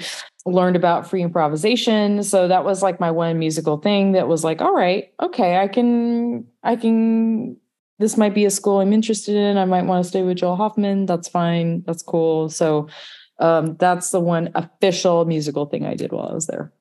In Vermont. Wait, no. In Vermont. In okay, Vermont. Okay, yeah. Gotcha. While I was in Vermont. I, went to yeah. Croatia. Yes. Went to Europe for the first time. When you get to Vermont, is there anything that said when you first get there, you're like, oh, we're not in we're not in LA. Something's um, way different. Yeah, smaller population, definitely. Everything was so green, which I get it, Vermont, I get it. Um, but where I come from, a lot more things are brown, and uh, the humidity. I wasn't used to humidity, so I was like in LA. I was used to like bringing a jacket for the evening and then i was like i don't have to put a jacket on. Okay so th- those are the those are the things i would say. Then i got introduced to seasons later like mm. i arrived there like late summer so yeah. And snow you you got the i hope snow happened. Snow did happen. I also learned that um, i was driving on some really worn down tires. I also learned that snow tires were a thing. Um, and that physics is the first rule of driving so, yes. um, and I think I had the the idea of snow because, uh, like, I think your perception of snow changes when you go from a child to an adult. So at first, I was like, "Snow, this is magical. This is really cool." Then mm-hmm. I had to start driving in it. Then I was like, "Ugh, gross." Well, not really. You really have to like dig your car out and like chisel the ice and you know all those things. Also, learning to not necessarily using your parking brake because that could freeze. So keeping your car in first gear or in park and to not use your parking brake, which right. was definitely interesting. Yeah, those those small things. Yeah. I learned a lot. I yeah, learned yeah. a lot when I was in Vermont. Yeah. That sounds great. So when you when you go to so Cincinnati's next. Mm-hmm. Is is there something that's that's very different or very similar to your previous studies? Definitely similar because then I had a structure. I was taking theory classes again. I was taking composition lessons again. That was nice. I had a lot more confidence, I think, going in, which is also nice. Also had some teaching experience going in, and I think that's why I was able to land a teaching assistantship. Now, don't get me wrong, I was like always thinking, oh, I get a theory teaching assistantship and that'll be my job and and whatnot. Um back in the back of my head i was like it's probably going to be like all 8 a.m.s it was. That kicked my butt a little bit. Still does. Like i like i just admitted i don't know if i counted to 12 right. Sure. As a professor i mean i taught them. I can teach that theory. Y'all yes. i can teach that theory. It's just a little bit of a struggle so early in the morning. It's not per my chronotype and pretty sure none of my students absorbed any of that. it's not their fault. It's just how we're made. Okay. Um, so it was, um, I would say it was mostly very similar. I think that, that if there's any difference, I think there isn't really a music theory program at USC. They had composers teaching it, which is fine. Like I'm a composer teaching it, but I actually had like theorists teaching it. And then there's some like some things that were clearer to me the second time around like music theory i think was just beaten into my head when i was in high school and i had a good ear so it was like super easy and i didn't quite absorb it. But i think at the graduate level i was like oh things are starting to lock into place. This makes more sense. And then also teaching it more things were locking into place. Also great. So that was it was a little bit different but i felt like by the time i was a graduate student i was like definitely serious. If i'm going to take four years off and then come back to it I also think my brain was a little bit more fully developed, like actually fully developed by that time. And so wasn't doing like stupid things anymore. Like yep. it's time to, I don't have to go to class today. Now I was like, no, I'm going to go to class because I'm kind of paying for it. So yeah, yep. you know, just a little bit more mature that way. I agree with you on the, the taking that a break probably should t- be taken at some point. I, I, I took mine in between masters and doctorate, but yeah, yeah, that's but, totally fine. It's but, but a break somewhere. Yeah, and I I think even you just feeling like that was that was going to allow you to just kind of live life, like give you life experience that you may not have had is I, I like like you said you go back to your your masters and then you know eventually your doctorate and it's like all right, now I know I want to actually do this, and I'm like, I'm ready to to get this rolling. That that's exactly it. And yeah, I've had friends who did it in between. Actually, my former professor, Michael Fiday, did it in between like masters and doctorate. It's like mm. I just think it's healthy. You just need to take a step back as a creative. Yeah. And just, you know, see where your values are again. And you change so much. Like, well, as a human, you change so much, but especially during that time, I just think it's very educational and kind of necessary to take a break somewhere in there. Yep. Absolutely. Do you, in fact, go right into a doctorate after the master's? I do. I was like, yeah, we made this commitment. Like, let's let's just do it. You know what I mean? Like, and four years off was like that was a long time. Mm-hmm. You know, and the master's program, like I think any master's program, it's real quick. Yeah. Um, I would say, um, and if you're a composer, it's like you unfortunately, like you have, well, not unfortunately, you have to do a recital. Like, although at that time I, I had problems with recitals, but now I, I like them. That's a whole other thing. But, um, you kind of have to like, when I have a new master student, I'm like, okay, so you have a recital coming in three semesters. like yeah. you have to have that conversation, which doesn't really give you time to breathe anyway. And I don't like talking that type of shop to begin with because it makes me seem like okay i'm trying to check the boxes at the same time you do have to check the boxes and there's that time in between where you're trying to get to know your student you know you're trying to get to know your teacher etc i will say that yeah i wanted to go directly into it i did apply to other programs just to see um, but cincinnati was like they were still giving me a good teaching assistantship package and it worked out really well so yeah, I, I think that's another reason why I went in as a composer. I was like, okay, I had to do this recital. I just got started. I ha- I don't think I studied with all the faculty. I really made a cognizant effort to like study with everybody to, again to get those different perspectives. So that's why I did what I did. It worked out for me that way. You know, even that conversation you have with that master student where you're like you have recital, whatever. It seems like it's worth it for them to at least understand kind of the timeline issue of what a composer has to do, right? No, absolutely. That's it. And um, it's my job to make sure they follow that timeline. Um, they may or may not have the skills yet. I mean, I hope they do as a master student. But again, it depends. Have they had time off? Like I can tell the difference between one who went right in versus one who hadn't. Again, like it's it's no judgment here. It's just facts. And so again, my job is to have them be the best composer in their style or figure out what their style is. Um, at the same time, they do have to produce a recital that takes some pre planning. They are not only a composer, but they are also the producer of their own show. That takes time. That like like you know that is a, that is an education in themselves, and in fact, that's why I'm actually okay with recitals because I think composers need to learn how to produce their own stuff. That's just very important. It's a life skill that you won't necessarily get anywhere else. So um, I have to have that conversation within the first couple weeks. It's like, okay, what do you have?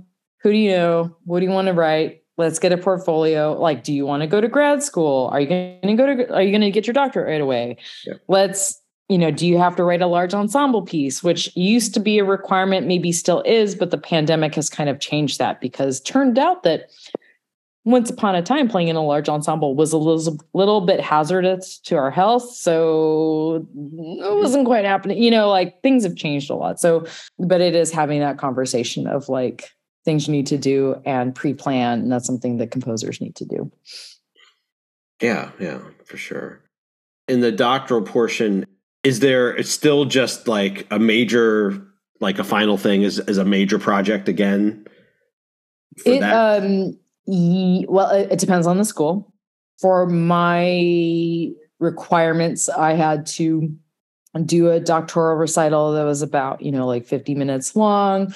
Um, i had to take exams kind of they were restructuring the exam and i kind of got stuck in the middle of it. And then i had to have a major piece of music. So originally my dissertation was going to be my opera about the housing bubble but then i got hired or a job. So they're like well you did write an orchestra piece that will suffice. Mm. i'm like cool. Um, and then collecting signatures and all that. Um, when i was teaching at texas tech um, they they did not have a recital requirement. So there were there was also no guarantee that their final project would be performed. Uh, that being said, um, I said, y'all need to get your stuff performed as much as possible. If you're in a conservatory environment, you need to get to know your future colleagues. You need to find who your friends are. You need to find who your people are. They would write a major work, but then they'd have a document explaining, you know, like a document that went along with it. So it just depends on the school. Uh, but definitely, I could comfortably say somebody's writing a major work, whether there is a document component to it or not, depends on the institution, uh, National Association of Schools of Music accreditation, et cetera, et cetera, et cetera. So, yes, to answer your question. Sure. was it was Texas Tech the the first job?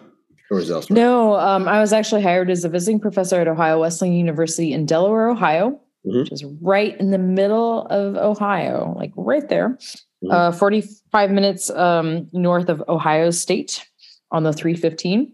Mm-hmm. Um, so I was there for six years. So they they converted my job to tenure track. Was very lucky because um, once you finish the doctorate. Or um no, actually, um, well, they actually insisted I have my doctorate before I got hired, which is why I had to switch my dissertation project. Yeah, yeah. Um, no, that's a whole, you know, money institution sure. thing. Mm-hmm. They don't always convert people's jobs to tenure track. Yeah. So I was very lucky. It's tenure track. Um, they did give me tenure, but I decided to go to Texas Tech. Um, so I was at Ohio Wesleyan for six years, Texas Tech for four years, and then um, at Lehman College now, finishing up my first year without being in the country. That's wild. I I didn't plan it this way. I, I kind of like you know, it'd be be great to do one step at a time.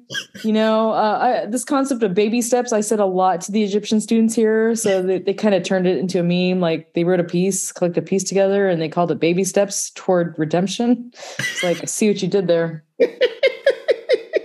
Fled into Ramadan, so you know, baby steps. And I was like, right. I was like, baby. So they know what baby. If they don't know what baby steps is at this point, I don't. Someone was not paying attention, but anyway, um, yeah. So that's my that's my academic career in a nutshell. Yeah. Um, over many years of teaching. So yeah. Have the positions you've had at Ohio Wesleyan and Texas Tech and Lehman now been similar? Or have they have they had like a, a an entirely composition or composition theory or other duties as assigned, as we like yeah, um, my gig has always been uh, composition theory. Um, actually, uh, my job at Lehman right now, I have not been teaching any composition students, but I have been teaching orchestration. But at Texas Tech, they would not let me teach orchestration. That's a whole, whole thing. I hope to start recruiting more uh, composition students. So the thing with Lehman College is that um, my predecessor was John Corigliano. So no big deal. Like the dean during my interview was like, um, I think you need to like get an Oscar like within five years without okay. any course release. I was like, yeah, no big deal. We laughed. It was hilarious. ah. It's not happening. Um, so that was uh, John Corigliano's part-time gig. Um, his full-time gig was at Juilliard. Um, his first gig was Lehman College, and then made it so that he could teach at Juilliard. You can't do that now anymore. Um, and basically, I mean, the guy is like 84 years old. Let's just say that his generation may have turned his job into a no-show job. So like he taught his orchestration class and then taught at Juilliard. So let's just say there aren't any composition students now. I got you. And I will be teaching a composition, a group composition class in the spring. So mm-hmm. baby mm-hmm. steps. But sure. it's mostly been theory. I'm good at teaching theory. I think I'm really good at breaking stuff down and explaining it to people. I take pride in that. Um, even at 8 a.m., I can do it. Mm-hmm. Just might a little bit of, be a bit of a counting struggle, but yes. um, no, so I've taught like pretty much all the theory classes, have not taught a form class, but I did teach some form. when I was a TA at uh, CCM with the honors class. Like I can teach fugue really well, actually. Sorry, I don't mean to brag, but oh, and I can teach sonata form real well. And I taught it here. And uh, I taught them about Sturm und Drang, which can show up in classical era sonatas. Mm-hmm. And mm-hmm. I found the panda meme where he's like smashing the keyboard because they're like Sturm und Drang. I was like, this is it.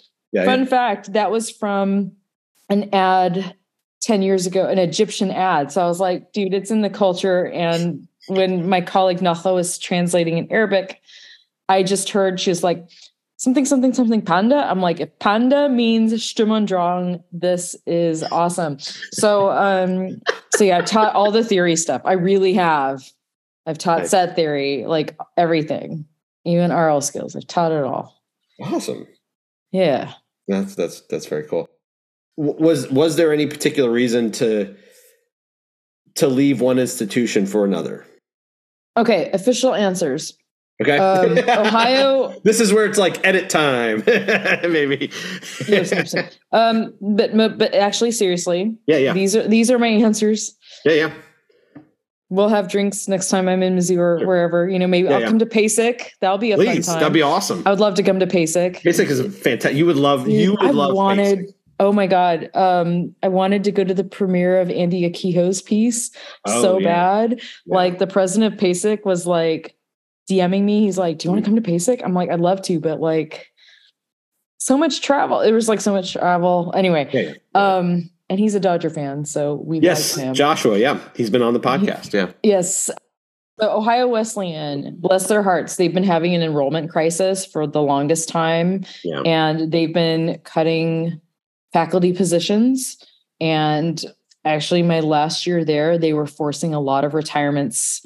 And, uh, and one of my col- no, it's it was really bad. Um, and somebody who's a composer who has six students in their studio is not as quote unquote profitable as others. Now, again, I, I had tenure, but there have been some austerity measures at that institution yeah. it was very scary. And I've had a lot of friends who've been forced into retirement, took the early package, and even had a colleague who lost their job, but then petitioned. It, it was it was not a great situation.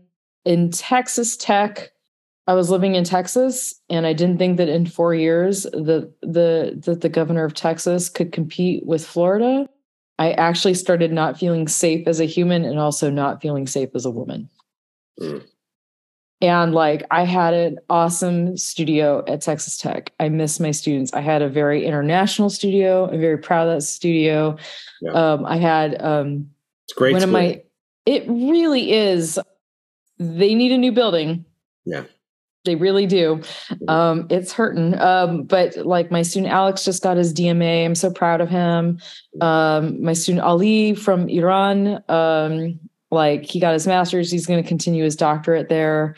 Like um my student not like I just I miss my students and they're like I'm proud of every single one of them. Like whenever somebody was like, "Who's really cooking in your studio?" I was like, actually all of them are doing really well. Honestly, like across the board, like my undergrads, my graduate students, and they're doing their own thing and they're they're really successful at it. And I'm proud of them and I miss them. And so like and i i went to a school um, in the bronx and i don't have graduate students. Like maybe eventually i'll teach at the graduate center at cuny but like yeah. yeah texas was a little much for me. Gotcha. And it was kind of like i'm a big city girl. It's not mm-hmm. a big city. And it, there's literally nothing around it yeah, so I married an art historian and he's like, there's no real art museum here. I said, I'm sorry, hun. Like he moved out with me. Uh-huh. And I wanted to stay married to him. That you know what I'm saying? Like yeah, yeah, I just got to make yeah. Okay. Yeah, absolutely. Jen, I finish out with a segment called Random Ass Questions. Yes, let's do it. Let's do it. First question: uh, An issue in composition um, the composition field that most gets under your skin or drives you the most nuts? First thing that comes to my mind, um, mm-hmm. I follow Score Follower on Instagram, and they make these really funny memes. And one of them is like, I think it, like younger people do it. I try to prevent it, but like, there's a lot of like resume inflation of like trying so hard and mm-hmm. it's a pet peeve of mine that people inflate and i'm really really trying to get young students to not do that but they don't know how to write a resume so they go at, they go online and they copy a resume thinking that i need a huge resume but they're only 18 years old and that's okay. So yeah i don't like it when people inflate their resumes. What um so what does that look like when they inflate it? Saying that they're international if they maybe like went for something else that wasn't compositionally related if that makes sense so like pay to play stuff um, oh sure yeah i got you i just just be honest. Uh next question take this wherever you want. Being a woman in the field of composition. Uh it's getting better. There was a time where i and still there's a part of me that wants to be known as a composer because it doesn't have the composer tendencies like mm-hmm.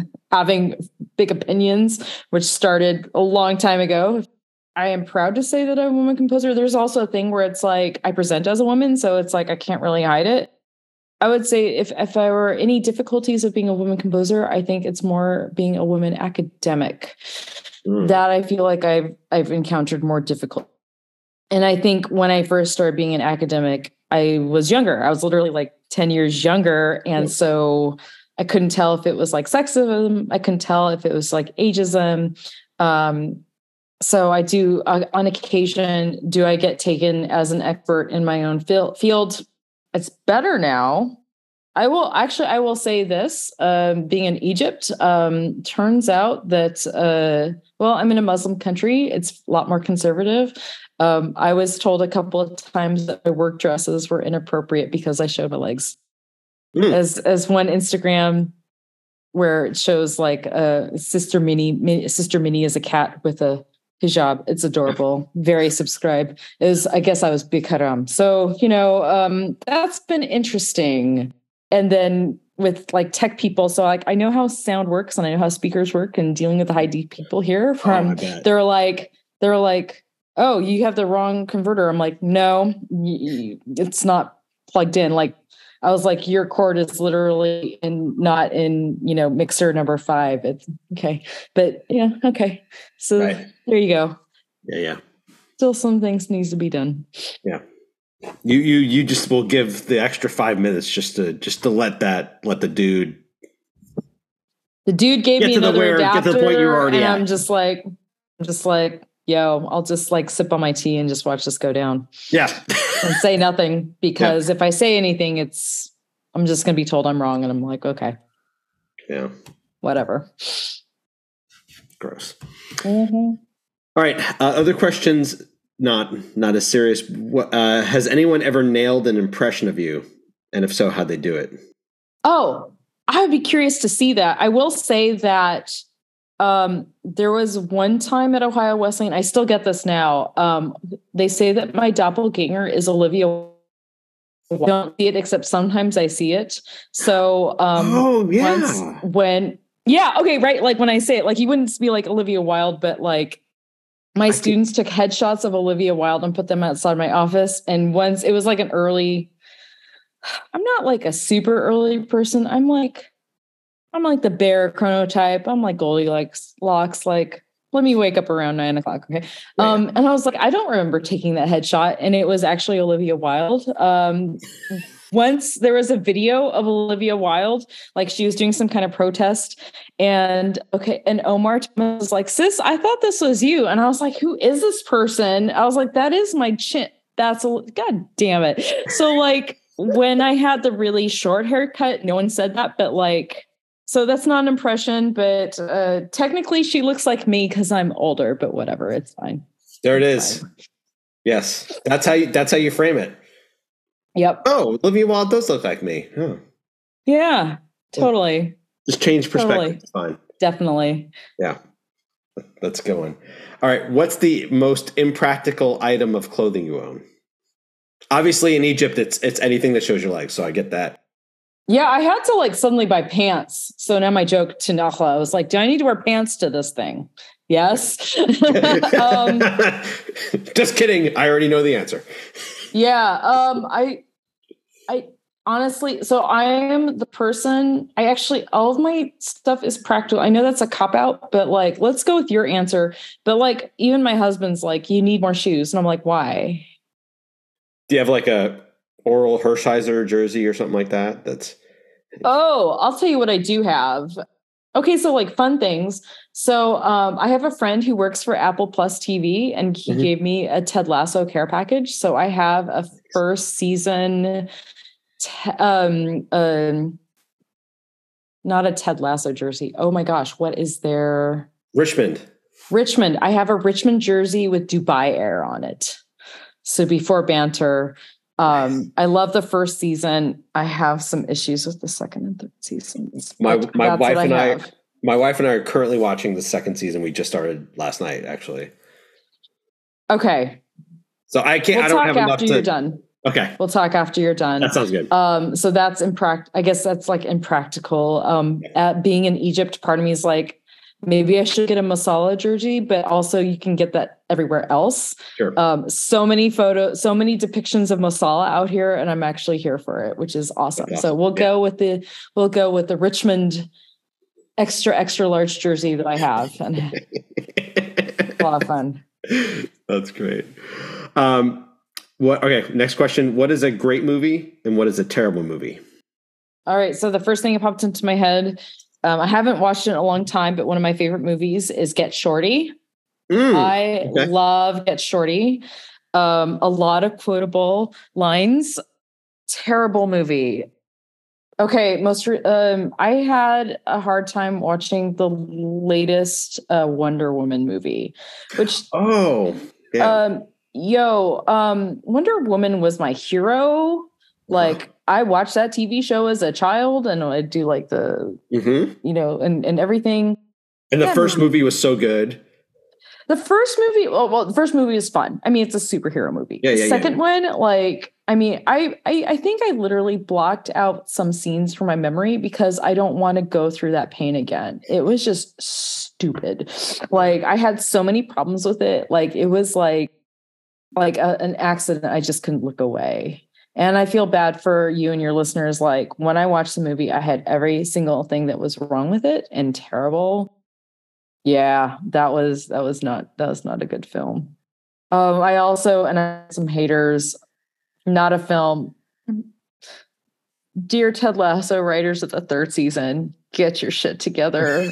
I really I have so many problems. Okay, but but please watch it. I will. Like I would like to trade notes. Like I yes. want to like it. I have a Richmond jersey for crying out loud. I have a Ted Lasso tin of teas. You know, you know, I I I made I made Ted Lasso shortbread. Like, please, please, nice. please, writers, please, please, please fix it. There you go. I have I have heard this from friends okay. who are who are, who are I, far along. I don't know what I don't know what's going on, but I know it's uh, stuff. Okay, I'll tell you. this has to do with writing music. Okay. Because timing. Yes. The first season of Ted Lasso, there are half hour episodes. Yeah, yeah. They are now twice as long. Why would you do that? Mm. I to be like, your piece is great. Can you make it twice as long? No. Yeah. It would be terrible. Right. I'm done. You can't. Yes. You can't. I'm probably saying this because like it's dinner time right now for me. Yeah, yeah. And we're gonna watch the latest episode of Ted Lasso and we're gonna scream at our iPad. Okay. Nice. That's why we pay for the VPN. That's right. so we could yell at our television. Yes. I want them to fix it. I want them to fix it so bad. Yeah. Anyway. Next question What's a favorite book? I should know this off the top of my head, but one of the most fa- my favorite books I wrote recent uh, read recently, um, and I don't want to get this author's name wrong. So this was part of the Reese Witherspoon book club, and I thought it was very hilarious as a side note, I actually read lots of cookbooks, like oh. a lot of them. Mm. Um, I've read cookbooks since I was a child. And so like I have cookbooks I want to get when I come home, I also want to find a good Egyptian cookbook. Honey and Spice by Bolu Babalola. Lola. Bolu Babalola. Trying to remember which African country she's from. It's a coming of age story about like an African college age girl uh, going to school in London, and it is really funny, really sweet. Um, I just I was listening to the book on tape. I I went to a baby shower while I was at Interlochen and had to drive to Cleveland, so it was like that way, and mm-hmm. it was laugh out loud funny. It definitely kept me awake on the trip, but also I was just like reading chapters out loud. Um, for for all the women on the pod, listening on the to this podcast, the first chapter is so funny. I I love that book. I might reread it. It's it's it's like one of my favorite books. Well, you mentioned cookbooks, and I sort of on this when you were at Mizzou, there was a side conversation going on that I was not that I, I, didn't get to hear a lot of, but I know there was a lot of discussion with one of my colleagues who's um, also Asian about Asian cuisine, and so um, and I was curious what what are some of your uh, favorite dishes to make? Okay, so fun fact um, I've always wanted to make Korean food, but my mom just eyes it, and I was never. I never did it, but the, the 177 Milk Street magazine has been making a few of them. I have been making pajeon, which is um, a green onion pancake really great. My friend Spencer Arias, actually, we did a pandemic. We made it together hmm. virtually, like, and it was really great. Really like making that. Um, I have a really good pad thai recipe that I like making. If you're talking about specifically Asian foods, sure. um, my new favorite uh, New York Times uh, cooking author is Eric Kim, and I actually tried his uh, gochujang um, sugar cookies. So it's like a um, it's like a snickerdoodle with a kick, and he has a whole bunch of Korean recipes. I haven't been cooking here because hard to find some ingredients, and also converting to Celsius little bit better. Um, but uh, let's go with the pad thai and the which is Southeast Asian. Pad Pajeon. Oh, it's right, a yeah. green onion pancake. Yeah, awesome. What's so? What's the kind of what are you going to miss the most cuisine wise from Egypt? Well, okay, so this country is sugar, sugar everywhere. I mean, sugarcane is really prevalent here. Things I'm going to miss. Um, do really good falafel. Egyptian pita is whole wheat and it's very good. And I want to figure out how to make that at home. Fata, which I hear is more Lebanese, but uh, fata is like a breakfast food actually. So it's like really crispy fried leftover pita with rice. They do their rice so well here. Um, it's a short grain. I'm gonna have to try to figure that out with like leftover meat. It's really amazing there is this dessert called uh, om ali, which is like you take crumbled, um, they call it biscuits or cookies, or you can use like a croissant thing, and it's like their bread pudding, but it's not a pudding because there's no eggs. That's amazing. Um, they have this pancake that um, I tried in Luxor. It's like layered, but it's not quite croissant. It's not quite phyllo. Um, but if you put tahini and molasses on it, that is divine um, and there's this like pickled uh, like tiny pickled eggplants with the salsa and they're pickled. And that's amazing but we found a new york times recipe that will work and pickled anything. And um, yeah those are those are the foods i will definitely miss out here. And turkish coffee which egyptian coffee same thing. So that's been great. What's different about that um, Turkish coffee is just like a very finely ground. You cook like the water, the grounds, and sugar if you're adding that in there, and you just wait for the grounds to settle and you sip it. There's no filter. Oh, wow. Mm-hmm. Does it like, are you awake like instantly from it? I mean, actually, no. Um, I mean, it's just like taking a shot of espresso. Mm-hmm. Um, mm-hmm. It's been fine. I actually did have a shot of Turkish coffee in the evening. Maybe it kept me up a little bit, but not really. So I don't know. all your travels, where is somewhere that you have not gotten to that you still want to get to? This sounds uh, cheesy. Rome, because uh, my husband has promised to take me there because he lived there for a year. So he's promised Ooh. to take me there. So there you go. Rome. Have you been to Italy before? I have been to Italy before. Um, I've been uh, in the foothills uh, um, and to um, southern Italy, but not Rome. All right. Nice. Oh, and Korea. I'd like to go to Korea sometime, actually. Sure. That's on my list. Um, because I've never been. Mm-hmm. And my mom was like, What do you mean you're going to Vietnam before uh, Korea? And I'm like, That's a good, fair, fair, question, mom. she's like, Why not Korea? And I'm like, Oh, yeah. So, Korea. Yeah, definitely Korea. South Korea. like to find where my peoples are from, you sure. know, half of them. Fair enough. All right. Uh, last couple strangest, funniest, or most bizarre performance moment that involves you. My housing bubble opera, um, I didn't have a dancer playing the main character, so I had to be in my own opera. Ooh. And I'm not a dancer, and my acting is not great, but that's okay. So that's my strangest performance opportunity or performance there.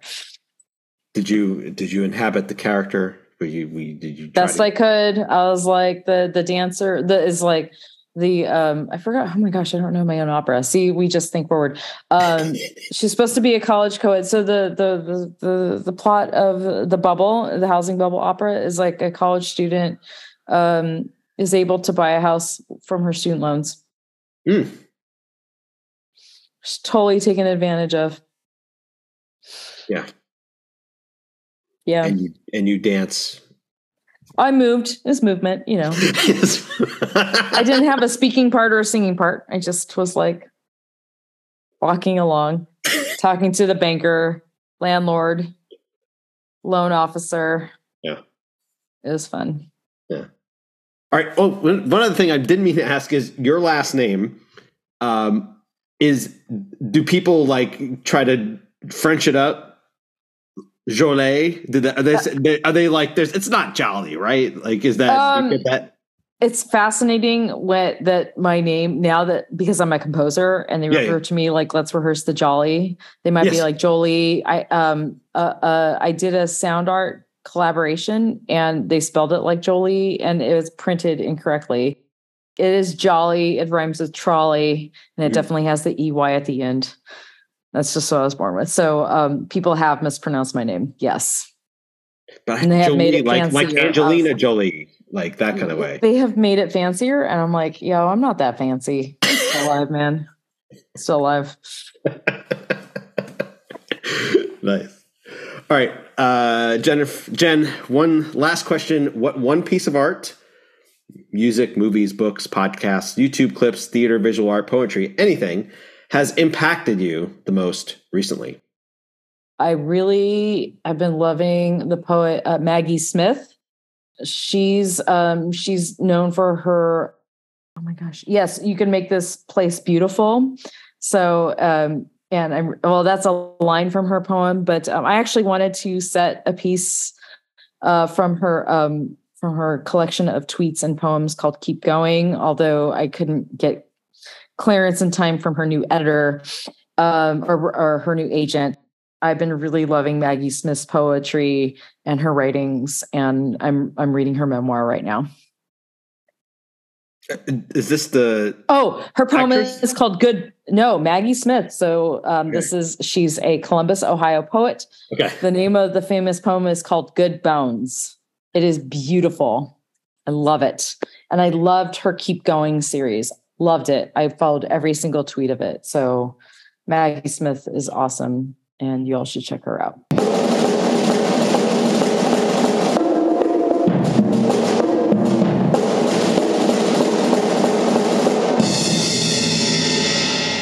It was so great to have Jennifer Jolley on the show.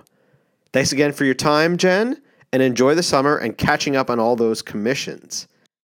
And congrats once again on both your Opera America grant and for getting a chance to catch up with your family and your cats, which are also your family As a cat dad, I know. This week's rave is both travel and an art gallery. As mentioned in the opening, I was very fortunate to get a chance to travel with my wife to her International Communication Association conference in Toronto this past week. Weather was perfect, restaurants were awesome, the town was lovely and fun to walk around in. It was so great! We had a chance to take a day trip to Niagara Falls on the Canadian side, which is pretty spectacular. You definitely need to check that out if you get a chance. Specifically, while I did get to see a few cool places, including the Toronto Islands, the Hockey Hall of Fame, Kensington Markets, and Chinatown, my favorite place to visit was the Art Gallery of Ontario, located somewhat just north of the center of downtown.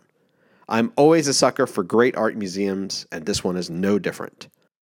While there was a lot of great stuff you'd see in many museums throughout the world from all time periods, there were three things that really made the AGO stand out.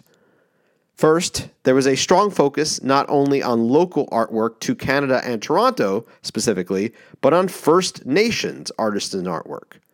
In fact, many portions of the museum had selections in three languages English, French, and, depending on which collection you were in, Inuktitut or Anishinaabe, for which the latter is the ancestral land that the museum resides on. Two, the AGO made special focus for works by all populations, particularly those of women, and did so by not having a special women's section. They just had everything put in all there together. And three, and most impressively, if you were looking at a work of art from prior to the 20th century, and you'd see possibly one person of African descent in the work. One of the paragraphs that described the work on the wall would have some context as to why that person was there. Here's one example from a piece of artwork from the 16th century attributed to Flemish painter Peter Claeissens the Elder, entitled Moses Breaking Pharaoh's Crown. Quote, when the painting was made in the 1500s, enslavement of African people was common in Europe. Members of the society in which this work was produced would have condemned the biblical enslavement of Jewish people, but they accepted the African enslaved child at the center of the painting without question. End of quote. Overall, great stuff. And as I've stated before on the show, if you have a chance to travel outside of your city, state, country, whatever, do it you'll be enriched in so many ways. And that's our show. Subscribe to the podcast on Apple Podcasts and leave a comment and a rating. You can always find every episode and the show notes at the homepage at petezambito.com slash Pete's Percussion Podcast, the episodes. The show is also on SoundCloud, Stitcher, Spotify, and many other podcast locations. If you're on Facebook, like the page Pete's Percussion Podcast. You can find me there on Instagram and Twitter at Pete Zambito or by email at petesperkpod at gmail.com. And I'll catch you next time. Until then.